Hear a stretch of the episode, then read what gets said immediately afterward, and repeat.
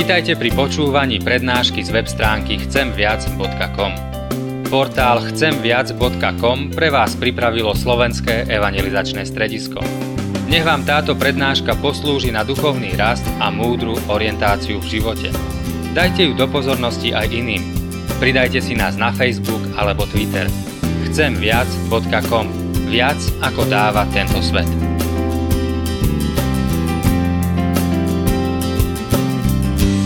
Drahí bratia a sestry, nie mnohí z nás zažili na vlastnej koži sťahovanie, teda prechod z jedného miesta bydliska do iného miesta, či vôbec do inej krajiny.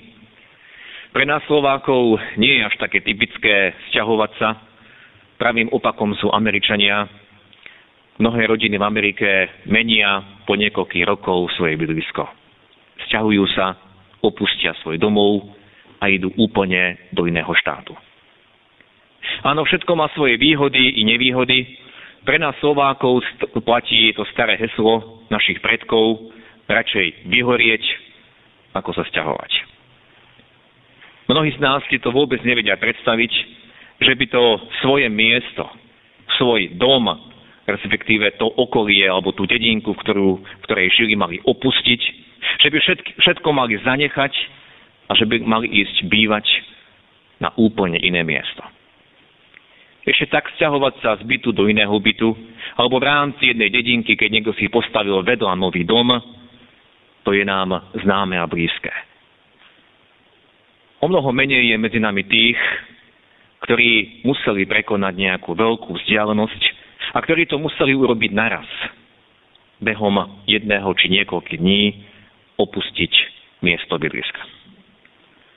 V našom káznevom texte sme počuli o jednom veľkom odchode, o sťahovaní, o dôležitom odchode národa Izrael z Egypta. Tento národ, ako vieme z písma, strávil v Egypte 430 rokov. To znamená, všetci, ktorí v tej dobe žili, už sa narodili v Egypte aj ich rodičia, aj ich starí rodičia o Abrahámovi, Izákovi a Jákobovi, o tej krajine, o ktorých, ktorú museli opustiť ich praotcovia, o tej vedeli iba z rozprávania, dokonca tých, ktorí ju tiež nikdy nevideli. Za vyše 400 rokov sa Izraelčania úplne udomácnili v Egypte. Privykli si na tú krajinu.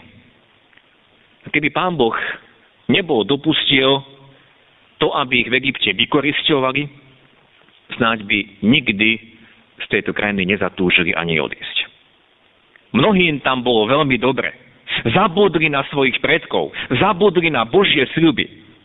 Dokonca si aj privykli na tú ťažkú prácu.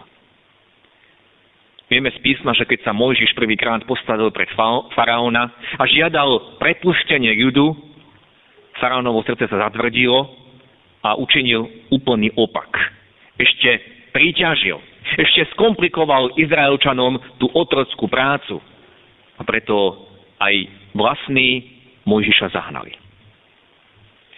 Mojžišovi vytýkali, na čo si sem vôbec prišiel, prečo si išiel za faraónom, nie sme vyslobodení a je nám o mnoho horšie.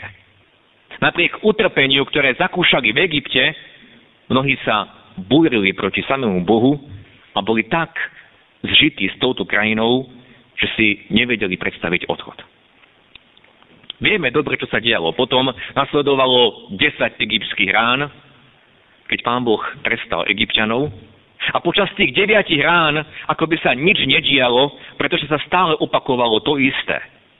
Prišla rana, faraón prosíkal, modlite sa, aby pán Boh ostránil túto ranu a potom vás spustím, ale keď to všetko pominulo, srdce sa faraónovi opäť zatvrdilo a nechcel Izrael pustiť.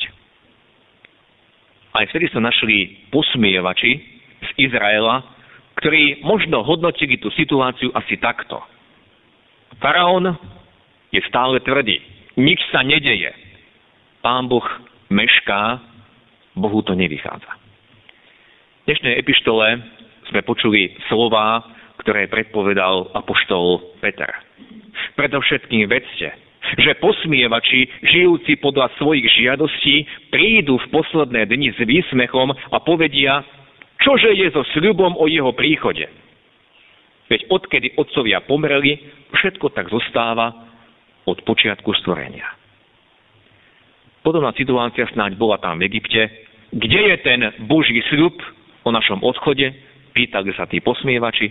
Naši otcovia pomreli, odtedy sa nič nezmenilo, nič sa nedeje, všetko zostáva po starom. Ale potom prišla desiatá rana a s ňou príkaz pre Izrael. Budete jesť baránka, budete čakať pripravení, budete čakať na povelk odchodu. A pán Boh prikázal, bedrá majte podpásané, obuv na nohách a palice v rukách, s chvatom ho budete jesť. Je to paska hospodinova. Teda nie len, že budete pobalení, ale budete úplne v pohotovosti, aby ste v tú chvíľu vyrazili z Egypta. Ešte predtým, ako sa Izraelci mali pripraviť na odchod, na tento povel, mali učiniť tú zvláštnu vec. Mali krvou baránka, toho baránka, ktorého v tú, v tú noc jedli, mali potrieť touto krvou dveraje, rám dverí a krv baránka bola, bol, bolo znamenie záchrany. Dostali pritom Božie varovanie, do všetkých domov, rodín príde záhuba. Do každého domu príde smrť. Iba znamenie krvi baránkovej vás zachráni pred smrťou, pred tou poslednou egyptskou ranou. Pre sestry, kto neposlúchol Boží hlas, do toho domu prišla smrť. Kto neposlúchol Boží hlas a nečakal ako pútnik, teda oblečený, obutý, s palicou v ruke, ten zostal v Egypte. A už nikdy sa odtiaľ nedostal preč. Teda Židia dostali v Egypte dve dôležité, dva dôležité príkazy. Prijať znamenie záchrany krv a byť v strehu, čakať na povel odchodu. Zámerne som vybral tento príbeh z Božieho slova, pretože v mnohých detailoch sa podobá tej našej situácii, kedy sme aj my pred druhým príchodom pána Ježiša. Nachádzame sa tiež v akomsi duchovnom Egypte v otroctve. Pán Boh nám slúbil novú zem, slúbil nám väčší život. Ale ešte stále nie sme tam.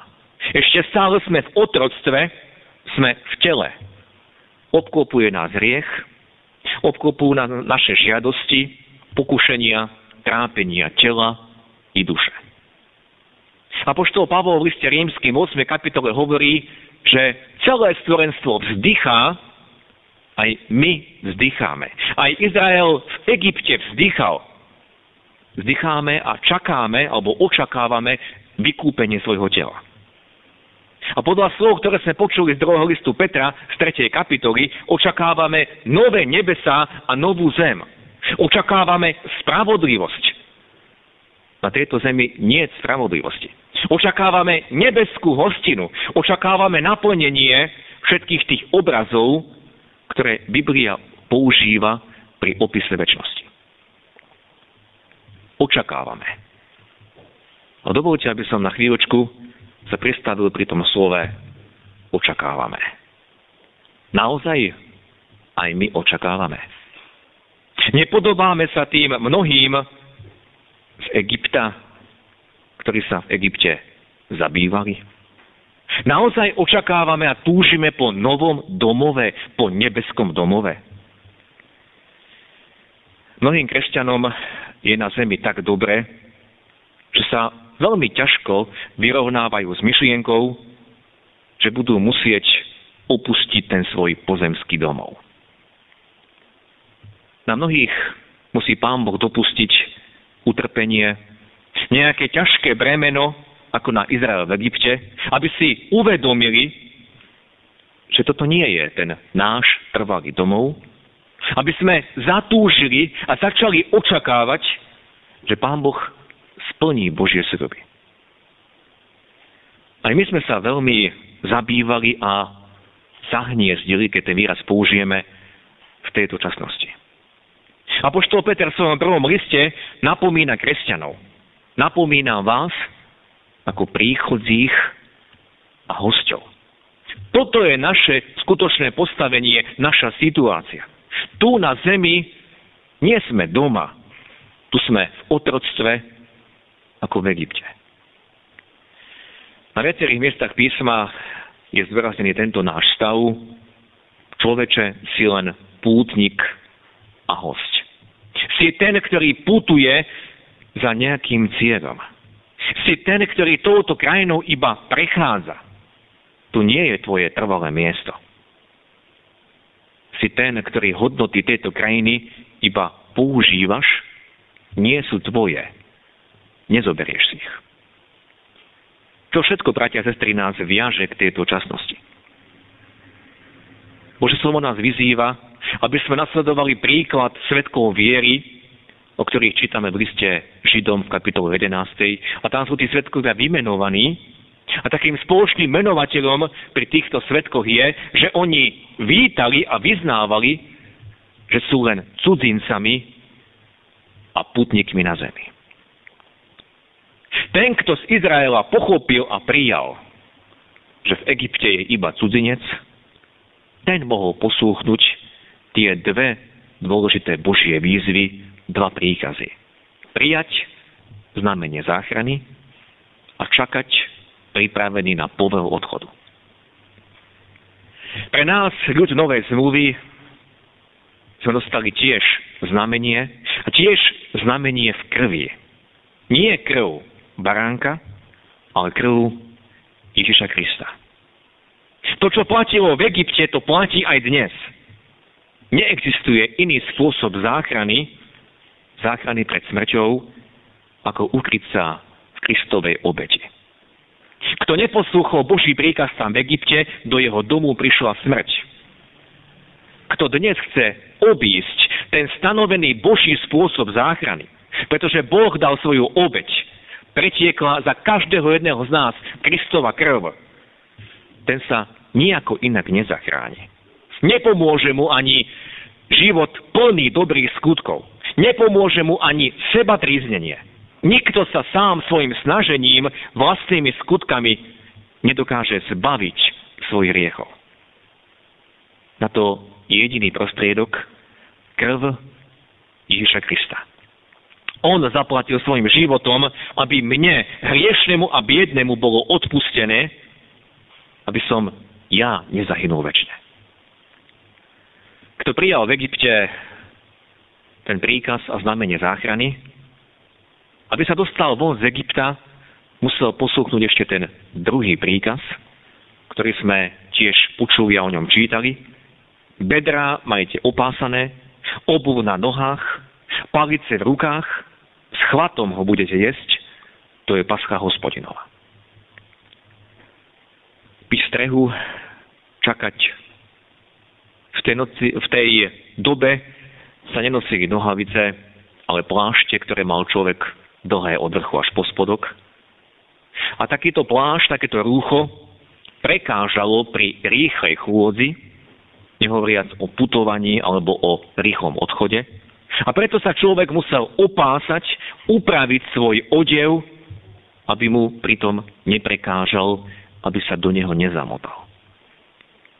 Apoštol Peter svojej prvej epištole, v prvej kapitole, tiež používa obraz opasku a bedier, keď hovorí Opášte si bedrá mysle.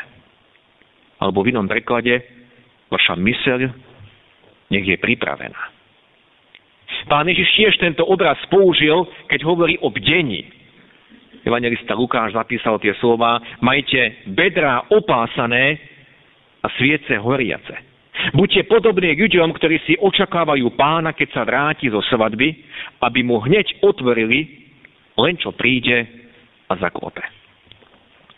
A predtým hovoril o ustarostenosti, o živobytie. Neumárajte sa tým, čo budete jesť, čo budete piť a čím sa budete odievať. Ak sa Izraelci mali opásať, aby im odev neprekážal pri chôdzi, pri putovaní, musíme sa aj my pýtať, čo všetko ešte nám prekáža. Čo je ešte mne potrebné, aby som urobil, aby som bol pripravený. Ako Izraelci, ktorí mali byť obutí, oblečení, palici v rukách. Ako tie múdre panny, ktoré mali mať dosť oleja a boli pripravené. Ako sme zdôraznili na základe niekoľkých miest novej zmluvy, naša pripravenosť sa týka najviac našej mysle. Apoštol Peter to hovorí, opášte si bedra mysle. Keď hovoril pán Ježiš o opásaní bedier, hovoril o horiacich sviecach, tesne predtým povedal, kde je váš poklad, tam bude i vaše srdce. Srdce v tomto zmysle znamená sídlo našeho myslenia, rozhodovania, sídlo nášho vnútra. Ak je naša myseľ, naše vnútro iba pri tom pozemskom, materiálnom, tak nie sme pripravení. Ak je naša mysel iba pri tých našich záľubách a koníčkoch, ak nedokážeme a nehľadáme trvalé hodnoty, lásku, porozumenie, pomoc našim blížnym, ak naša mysel nie je a nebude obnovovaná Božím slovom, pretože tak o tom hovorí apoštol Pavol, premente sa obnovením mysle. A to sa deje skrze Božie slovo, tak nie sme pripravení. Žijeme v dobe, kedy je veľký útok na našu myseľ. Všetky prostriedky, všetky média, ktoré zapneme, keď prídeme domov alebo kdekoľvek sme, útočia naše, na našu myseľ. Aby sme premyšľali iba o tom, čo nám je prinášané, čo nám je ponúkané. A možno aj teraz, keď počúvame tieto slova, kam alebo kde blúdi naša myseľ. Možno to, čo sme včera videli, čo sme včera počuli, aký film sa nám vril do pamäte, čo všeličo nám zostáva. A preto hovorí Apoštol Pavol, opášte si bedra svoje mysle. Obnovte sa Božím slovom. Nie iba na to, čo je vôkol vás, myslíte, ale hľadte na to, čo máme pripravené. Lebo očakávame nové nebesa a novú zem. Ak sme niekomu napríklad neodpustili, ak na niečo nevieme zabudnúť a nepriniesli sme to pod kríž pána Ježiša a povedali, pane, ty si zomieral za mňa aj za všetky neprávosti, za všetky viny, ktoré aj voči mne niekto učinil, ak nie sme ochotní odpustiť nechať to tam pod krížom pána Ježiša, tak tiež nie sme pripravení, lebo to nosíme v stále svoje mysli. Náš pán nás dnes vyzýva a napomína. Opášte si bedra svoje mysle. Obnovite sa Božím slovom a tak buďte pripravení na povel, pretože nevieme dňa ani hodiny, kedy príde syn človeka. On príde ako zlodej v noci. Tak nám to hovorí Božie slovo. Áno, podobáme sa tým, ktorí boli v Egypte. Dajme sa aj my a poslúchníme ten príkaz, ktorý nám znie z Božieho slova. Dajme sa pod krv Pána Ježiša a buďme pripravení. Obnovme sa svoje mysli Božím slovom na ten deň, kedy príde, aby nás vzal. Amen. Skloňme sa k modlitbe. Náš dobročivý nebeský oče, ďakujeme Ti, že ešte stále zhovievaš. Nie, že by si meškal, ale zhovievaš, pretože nechceš, aby niekto zahynul, ale túžiš, aby všetci sa dali na pokánie. Ďakujeme ti za príklad Izraela. Ďakujeme ti, že dostali tvoje dva jasné príkazy. Ďakujeme za všetkých, ktorí mohli naplniť tvoje slovo a boli vyslobodení, ako si to ty slúbil. Pane, odpúsť nám, že aj my sme sa zabývali. Aj naša mysel blúdi iba po tom, čo je dočasné. Odpust nám, že sme odvrhli na bok Tvoje slovo. Že ho neberieme vážne, nepovažujeme za autoritu a riadíme sa všeličím iným, tým všetkým, čo k nám prichádza zvonku. Chceme sa aj dnes navrátiť, Pane, ku Tebe. A prosíme, obnov svojim svetým slovom, svojim duchom naše mysle. Aby sme vedeli, že sme len pútnici, len prechodne bývajúci tu, na tejto zemi. A že putujeme tam do toho väčšného domova, ktorý si Ty pripravil. Daj nám zhromažďovať tie trvalé hodnoty. Šíriť okolo seba lásku, pokoj, odpustenie, porozumenie. Pane, prosíme, aby sme v tomto všetkom boli pripravení. Nie držali niečo voči niekomu, kto nám ublížil, ale odpúšťali, ako si ty odpúšťal, keď si bol na tejto zemi. A z kríža si sa modlil za tých, ktorí ti ublížili. Daj, pane, aby sme takto nasledujúc tvoj príklad aj my čakali na teba. Pretože ty si nám ukázal ten dokonalý príklad. Ďakujeme, že si zhovievavý, že túžiš po každom jednom z nás. Nechceš nás odsúdiť, ale túžiš, aby sme vchádzali do tej tvojej vôle, tvoju vôľu plnili a tak si navzájom slúžili. Daj nám správne využiť i tento dnešný deň, i každý deň, ktorý si pre nás pripravil na tejto zemi. Amen.